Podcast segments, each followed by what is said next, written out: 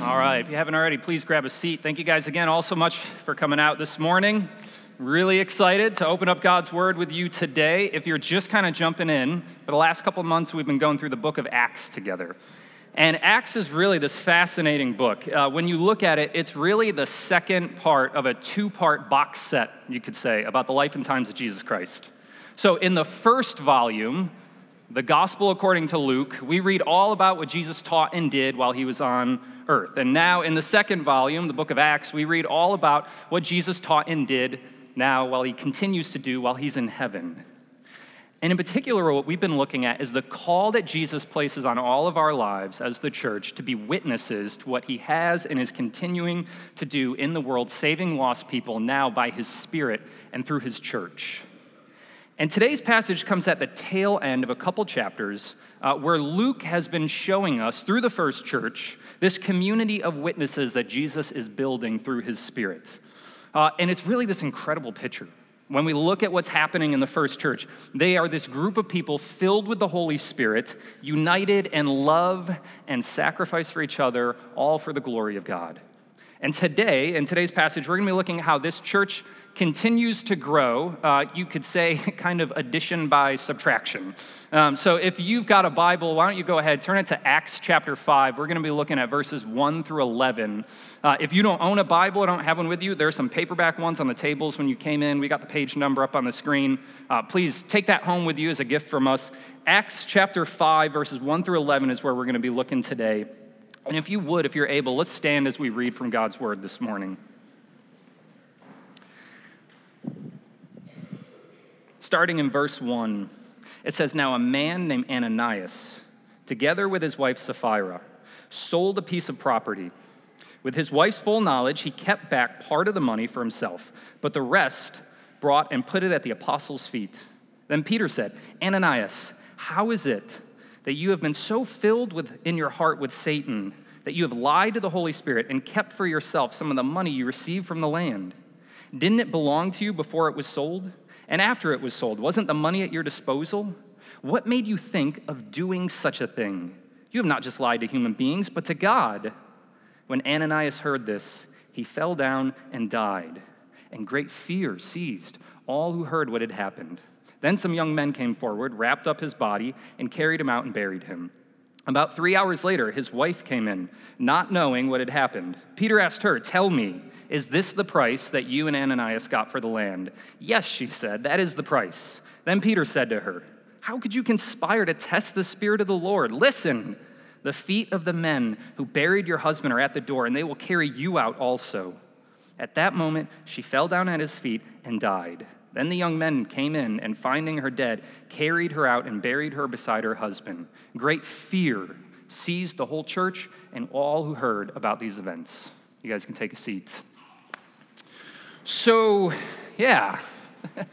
when Jamie and I were making the uh, sermon calendar, he was like, hey, I think I'm going to be out of town for this one. And I was like, yeah, I bet you are. Um, no, I'm just kidding. This is actually Jamie's life verse, his favorite one here. Um, seriously, though, this passage it makes us uncomfortable, doesn't it? At least a little bit. I mean, whether you're a Christian or not, you can't help but read this and have at least a couple questions walking away from it. Here's what I want to say from the beginning I'm going to try my best on uh, very little sleep with a newborn at home. Anna went to the UCF game last night, so it's slightly self inflicted. I'm going to try my best to answer a couple of those questions today. But here's the thing I don't want to miss what I think is the real reason that Luke gave us this passage. And it wasn't just to confuse or confront 21st century Western people. All right, Luke is a very careful historian. He doesn't just kind of throw things in the book of Acts because he's like, I don't know, it just seemed like a cool story, so I put it in there. He is writing history, but even more than that, the genre of Acts could best be described as biblical history. So if you look at what Luke's doing here, he's mirroring in a lot of ways the Old Testament books that were written about God's people, Israel, then. And what he's doing in all of this is to show us how Jesus is still at work now, saving lost people by his Spirit and through his church. And in particular, what Luke wants to show us today is what I think he's trying to say is the greatest threat to the church. You know, you can read a lot of church growth books. They have a lot of great things to say, and they would tell us, you know, the reason your church isn't growing is because your parking lot's not big enough, uh, your programs aren't slick enough, your pastor doesn't dress well enough. And Luke would say, okay, yes, maybe to all of that, but you want to know what is really the death sentence to any church? Hypocrisy. Hypocrisy kills our witness. G.K. Chesterton, the famous English author, uh, once said the greatest argument against the truth of Christianity is the lives of Christians. Hypocrisy kills witness. This is what the church in Acts is facing, and if we're being honest right now, this is what the church in America is facing. We've seen story after story come out of these big public scandals in the church. It's making people question their faith. And so I think whether you're here today as a Christian, not a Christian, I think this is a passage that we all desperately need to hear right now. And in particular, I think there's three really big things that Luke needs us to hear today. All right, a threat, a purge, and a promise. So, a threat to the church, an eventual purge of the church, and then lastly, a promise for the church. And it really starts by looking at the threat to the church in Acts, to the church and you and me, to all of us hypocrisy. And it's a threat that, by its very nature, is hard to detect. In fact, in this passage, it takes the Holy Spirit giving the Apostle Peter this special understanding for him to even see what's going on here. And that's because it's a threat that comes from someone who, on the outside, has these really pious hands. I mean, look what Luke draws out in verse 1. Just before this passage, Luke gives us this little summary statement of the effect that the Holy Spirit has been having on the church, the early church here. And it tells us these incredible things that they're united to each other, that they're dedicated to the apostles' teaching about Jesus. And Luke says God's grace was so powerfully at work in them that they gave with this overwhelming generosity to the point that it says nobody in this early church had any outstanding need among them. And it culminates in this guy named Barnabas who goes and sells a piece of land that he has, takes all the money from it, lays it down the apostles' feet, and says, This is yours. Do whatever you guys need with it. Now, Luke says in verse 1 a man named Ananias, together with his wife Sapphira, also sold a piece of property. And at face value, it seems like they're doing the same thing that everybody else was doing. Barnabas sold a piece of property, he gave it to the apostles. Now Ananias and Sapphira are going to sell a piece of property, they're going to give it to the apostles. These guys are awesome, right? This is what makes hypocrisy such a threat. Because it comes in with these pious hands. It comes in with these people who, are, who look like, hey, look at me. I am the model of godliness. But deep down, there's something else going on. See, behind the pious hands of Ananias and Sapphira is really this polluted heart. And we see this from the very first word of the passage now, but, your translation might say. See, Luke isn't trying to continue Barnabas with Ananias and Sapphira. No, he's trying to contrast Barnabas to Ananias and Sapphira. And by contrasting them, he's showing us the polluted nature of their hypocritical hearts. It says in verse 2 uh, with his wife's full knowledge, Ananias kept back part of the money for himself, but brought the rest and put it at the apostles' feet.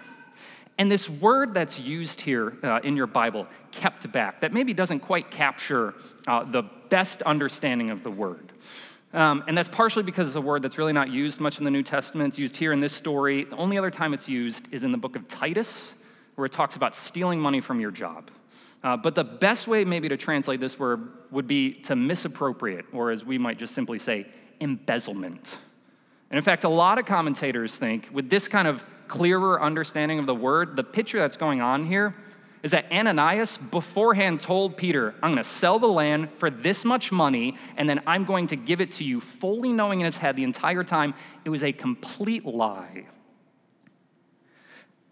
And so in verse 3, Peter says, Ananias, how is it that Satan has so filled your heart? You've lied to the Holy Spirit and kept back from yourself some of the money that you received from the land. Didn't it belong to you before it was sold? And after it was sold? Wasn't the money at your disposal? What made you think of doing such a thing? You have not just lied to human beings, but to God.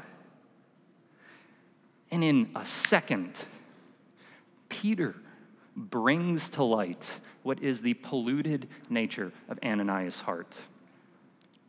You see, a lot of times I think when we read through the book of Acts, we can think that the first church was this like first century hippie commune where it was like, man, everybody loved everybody. Nobody owned everything. What's mine is yours and yours is mine. Um, I had a roommate who took that approach to the fridge once, all right? It's not very fun, I can tell you for a fact. And it's not what's happening here all right? It's purely voluntary giving. Look at what Peter says to him. Hey, man, you, you didn't have to do this, all right? This money was yours before you sold the land, and it was yours after you sold the land. You really didn't have to give me any of it, but he did. And it's in that that we see the true nature of Ananias' polluted heart come to the surface. And it's really magnified when you look at it in the context here between the church and between this couple. You see, the church at this point is filled with the Holy Spirit. They're united with each other in care and service for the people around them for the glory of God. But what does Peter say is going on with Ananias? He's filled with Satan. He's not speaking God's word of truth, he's speaking lies. And he's not doing it on his own. He's united to his wife and love and care of each other for their own glory. In other words, they wanted the reputation of being sacrificial without the cost of being sacrificial. For them, it, it, it wasn't about love of other people, it was about love of self. It was about using people instead of serving people to build up their own reputation. Thomas Watson, uh, who was a Puritan uh, in England in the 1600s, he describes spiritual hypocrisy this way. He says, The hypocrite or stage player has gone a step beyond the moralist and dressed himself in the garb of religion. He pretends to a form of godliness, but denies the power. The hypocrite is a saint in jest. He makes a magnificent show, like a house with a beautiful facade, but every room within is dark. I mean, this is what Jesus accuses the Pharisees of in the Gospels using the appearance of godliness for their own glory. And this is the same thing that Peter is accusing Ananias and Sapphira for using the appearance of godliness for their own glory. And it's this hypocrisy that is such a threat to the church because it kills our witness. I mean, this is what we see right now. With scandal after scandal in the news, these big public spectacles, it kills our witness. But here's what's interesting if you look at what's going on here, it's not the power hungry celebrity, best selling author, kind of callous pastor who's acting hypocritically in this passage. It's two random people who we never heard from before now and will never hear from again after this. And what I think Luke is doing in this is he's not allowing ourselves to distance us from this passage. I think he's saying, hey, this threat, it can happen to anyone. So let me ask you where are you tempted to use the appearance of godliness or goodness, if you're not a Christian, for your own glory? Maybe it's in your marriage. You help out a ton at home, you know, you comment your spouse a lot, you compliment them all the time, you make sure to carve out all this time, but deep down you know you're really not doing that out of this pure love for them. You're really doing it so that your spouse and everyone who knows you and your friend group will say, Man, can you believe just how great a husband Eric is? Maybe it's in your parenting right? You're at every practice, you take them to every travel tournament, you, uh, you know, have the best fun things and parties for them, but you're really doing that deep down, not because you enjoy watching your kids just have fun with these things, because you want all the other parents in your neighborhood to go, wow, this is the best parent ever. If I could only be like them. Maybe it's in your job, the way you work for your boss. Maybe it's in the way you serve here at Crosspoint. And in saying this, hear me on this. I am just as much putting myself in this. All right, if I'm being honest, it wasn't a very fun sermon to prep. Right? Like there are passages that I, man, I can't wait to get my hands on and preach. Right? This one, not even on the list. Because all week, it was staring me in the face and saying, before you talk to anyone else, Eric, let's just look at you for a moment. Where are you tempted maybe not even tempted, where are you right now using the appearance of godliness for your own glory. Me, as a leader standing up here right now, I should be held accountable for this more than anybody else. And so at this point in the book of Acts, church is growing. things were going great. And then this couple, Ananias and Sapphira, come in, and Satan is trying to use them to completely derail all the progress that the early church has made. And so the question, if you're reading through the book of Acts, you really need to be asking right now is what is Jesus going to do about this? And what we see next is how he deals with this threat to the church. Uh, that ultimately there comes a purge of the church. Jesus is radically protective of his church. And so, because of that, he purges out anything that threatens the welfare and witness of his church. I mean, this is what happens in verse 5. It says, When Ananias heard this, he fell down and died. And great fear seized all who heard what had happened. And now, to understand why Jesus is purging this couple out of the church, you need to kind of see the sin underneath the sin. See, buried underneath their just brazen, premeditated hypocrisy, something that I think is far worse and far more damaging. At the core of this couple's hypocrisy was an unrepentant heart. And I think it's even easier to see if you look at verses 7 in, uh, Anna, in Sapphira's death. It says, About three hours later, his wife came in, not knowing what had happened. And Peter asked her, Tell me, is this the price you and Ananias got from the land? Gives her a chance to repent. And she says, Yes, that is the price. Peter says to her, How could you conspire to test the Spirit of the Lord? In other words, why, why are you trying to see how much you can get away with? Listen, the feet of the men who buried your husband are at the door, and they will carry you out also. The sin under the sin was an unrepentant heart, and that's ultimately why Jesus purges them out of his community. You see, when you read through the Old Testament, you will see, especially in the prophets, that there was this hope for a restored people of God who God would use to fulfill his promise to bless the world through them. And one of the marks of this restored people was their repentance. We see it in verses uh, like in Ezekiel 18, for instance. Talking to the people of Israel, he says, Repent, turn away from all your offenses. Then your sin will not be your downfall. Rid yourself from all your offenses you have committed and get a new heart and a new spirit. All throughout the prophets, up to John the Baptist, we see this call to repent. Jesus first words in the book of Mark repent. And what would be one of the marks of this repentance? The prophets say it was your care for other people. A repentant heart humbly cares for the people around them. Ananias and Sapphira, no, they're not doing that. They're using all the people around them to try and build up their own reputation. The two couldn't be more different. Right? Hypocrisy is hiding. It's deceitful. It's staying in the shadows. It's trying to deal with sin on your own. It's using other people around you. It's fundamentally rejecting Jesus. Repentance, repentance is coming into the light. It's admitting the truth. It's confessing, I, I can't deal with my sin on my own. I, I need the free grace of God. It's not moving away, it's fundamentally moving toward the love of Jesus. And the prophets tell us it shows itself in the way that you care for other people. And yet, Ananias and Sapphira at this moment, they're, they're the direct opposite of that. If the renewed people of God are supposed to be this repentant people, they're the direct opposite of that. And here's the problem if you haven't noticed, kind of subtly within there, they're trying to set themselves up right now as the model Christians in this community. And so Jesus purges them out of his church because he is radically concerned about the welfare and the witness of his church and to show as a sign of the future judgment that will come for people who don't repent at the end of time. And this is where we're probably going to lose a few people. um, you might be sitting here right now thinking, wow, um, I believe in a God of acceptance and love. I, I cannot really get on board with a God of judgment. If this is what Christianity is about, take me off the mailing list. And if that's you right now, okay, you're not alone. That's actually a very common thought right now. And to understand it, you've got to understand just a little bit about our culture right now.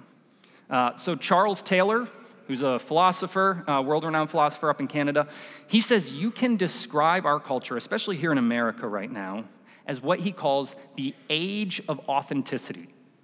Essentially, what that means is you and I discover who we are, at least we're told, one of the baseline cultural narratives is that we discover more of who we're truly meant to be through exploring and expressing our inner desires. So, in other words, with that kind of mindset on, we want a God of acceptance, a God of love, who's going to give us free reign to just kind of explore whatever's tinkering around inside here. What we don't want is a God of judgment because he might put some limits on how much I'm able to explore and express my inner desires. So, culturally, it may seem why you're sitting here thinking, I can't fathom to have believe in a God who judges. But what you need to understand is uh, that's a very culturally specific thing to believe. Okay, so people in other countries, other parts of the world, other cultures may not believe that. In fact, may believe the direct opposite. For them, they might be able to not fathom not believing in a God who judges. Listen to how um, Miroslav Volf, he's a Croatian American professor at Yale University. Listen to how he kind of describes his own journey wrestling with this as a guy who grew up in Croatia and then moved to America. He says, I used to think that wrath was unworthy of God. Isn't God love? Shouldn't divine love be beyond wrath? God is love, and God loves every person and every creature. That's exactly why God is wrathful against some of them. It says, My last resistance to this idea of God's wrath was a casualty of the war in former Yugoslavia, the region from which I came said according to some estimates 200,000 people were killed and over 3 million were displaced. My villages and cities were destroyed. My people shell day in, day out, some of them brutalized beyond imagination. And I could not imagine a God not being angry. Though I used to complain about the indecency of the idea of God's wrath, I came to think I would have to rebel against a God who wasn't wrathful at the sight of the world's evils. God isn't wrathful in spite of being love, God is wrathful because he is love. In other words, what Volf is saying is if we can just remove the cultural lens just for a second, how cruel would it be to have a God who doesn't get angry about something like the Catholic Church in Pennsylvania that looked the other way while its priest abused over a thousand innocent people? I mean, this is something that we don't, we can't just connect the dots on intellectually. No, this is something you need emotionally. Because in this room right now, present, there are countless stories of people who have been victims of some terrible things. And what you need is a God who loves you enough to be mad about what happened to you.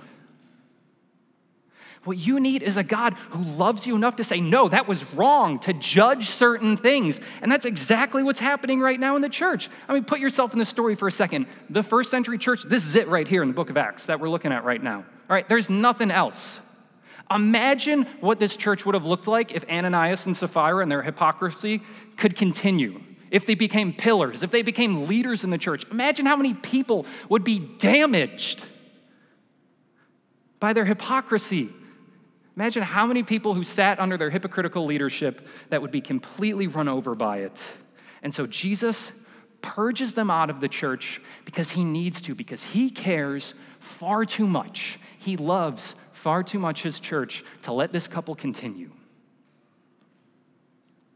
All right, it's not easy to read, but Jesus needed to do it because he loves his church way too much to let anything get in the way in the, of the welfare and the witness of it. Um, all right, so we've covered a couple heavy topics here. How's everybody feeling? Uh, not really a softball passage. Um, but the good news, all right, is that Jesus, he's not done with his church here. All right, in fact, in this passage, I think, lastly, that we get to see a promise for you and me to give hope to anyone in here, to everyone in here who wrestles using the appearance of godliness for their own glory. So we've seen the threat to the church, the purge of the church. Last, I just want to finish by looking at the promise for the church. And the promise is that in the midst of this dark passage, Jesus isn't done with his church. In fact, I think we see that he's transforming it into something beautiful, and anyone can get in on it. In verse 10, Luke writes, At that moment, when Sapphira was convicted by Peter, says she fell down at his feet and died. Then the young men came in and finding her dead, carried her out and buried her beside her husband. Great fear seized the whole church and all those who heard about it. So there's a lot of parallelism between Ananias' conversation with Peter and Sapphira's conversation with Peter. And anytime you see that kind of parallelism, one of the things you need to look for is what's different. And kind of just tucked into verse 11 there, Luke adds this subtle little note. Not just that everyone who's around there was filled with great fear, but the entire church was filled with fear. And I think in this last verse, we see. This passage, in one sense, gives us this awful picture of the future judgment that will come, but in another sense, I think gives us a beautiful promise of the present fulfillment of God's promise that's happening right now in His church. So, all throughout the Old Testament, like we looked at earlier, there was this promise for this restored people of God who he would use to bless the world through him. And in the context of these verses, the passage just before that, and in this passage too, we are seeing the transformation of this restored people of God happen right before our eyes. In the book of Acts, Jesus is beginning this new age where he rules as the great promised Davidic king, sitting on God's throne in heaven, transforming his people, transforming you and me, freeing us from our sin that enslaves us by the power of his Holy Spirit. And how did this new age begin? By a death far more scandalous than the death of Ananias and Sapphira. Jesus Christ, God Himself, He went to a cross and He was purged from God's fellowship. And how could that be? I mean, He was completely innocent. He didn't do anything wrong. He, he, Jesus was, he was the complete opposite of a hypocrite. He, he lived a life of perfect godliness for the glory of his Father at all times. How is it that he got purged from God's fellowship? Well, I'll tell you how. Because in that moment, when God looked down on his son on the cross, he didn't see his perfect, sinless son anymore. Instead, he saw every sin that you and I ever have and ever will commit piled on top of his son's shoulders. And in that moment, he unleashed all of his divine judgment, poured it down onto his son, fully satisfying the judgment that my sins and your sins deserved in himself we read this story and we think, man, the death of Ananias and Sapphira, that's crazy. There is a far more crazier death that this story is ultimately pointing to the death of Jesus, who loves you so much with a beautiful, unconditional love that he went to the cross and he was purged from God's fellowship so that in him, you never will be. And it's in this scandalous death of Jesus that the promised transformation of God's people is now made possible because it's in this death that you encounter a love so undeserved, so beautiful, so sweet, so tender, so overwhelming that it makes you inside into an entirely new creation. It reorders all your desires and slowly transforms you more and more and more into the complete, beautiful image of God that you were created to be. And one of the main ways that this transformation takes place is repentance, like the prophet said would happen. Because it's in repentance that we come encounter with a love that is able to root out our most stubborn sins and capture us with this beautiful picture of Jesus. And you know what this repentance does? it enlivens witness. See, if hypocrisy kills witness, repentance, it breathes life into witness. Because a Christian who's constantly living this life of repentance is someone who has been humbled by their sin, who's been captured by this beautiful picture of Jesus, and who has now been set free by the grace of God to tell all the people around them look, I, I was a mess. I didn't do anything to deserve this. And yet Jesus came, and in his unconditional love, he saved me. And anyone can get in on this. So, where do you need this transformation? Where do you need a light to shine in the darkness? Where are you hiding and you need to come into the love of Jesus? You see, the tough pa- part about this passage, it's ultimately, it's not the death of Ananias and Sapphira. It's the fact that at some level, somewhere, we can all be a hypocrite.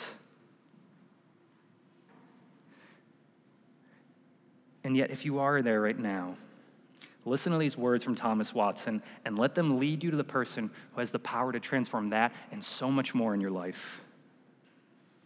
He says, If you mourn for your hypocrisy, yet find this sin so potent that you can't get mastery over it. Go to Christ. Beg Him that He would exercise His kingly office in your soul, that He would subdue your sin and put it under the yoke. Beg of Christ to exercise His spiritual surgery upon you. Desire Him to lance out your heart and cut out the rotten flesh, and that He would apply the medicine of His blood to heal you of your hypocrisy. Church hypocrisy kills witness. And yet Jesus has come. He was purged. He was sent out from fellowship with God. And in him we see the promise that enlivens our witness. Let's pray. Father, we thank you for your word and for the way that you speak and you act in it, the way you reveal your person to us. God, I confess there are so many times that I use the appearance of godliness for my own glory. Holy Spirit, we pray now in this moment that you would convict us all, not just of our sin, but ultimately of the beauty of Jesus, of the promise that we have in him that you are transforming your church into something beautiful and anyone can get on it because it's all built on your free grace. Amen.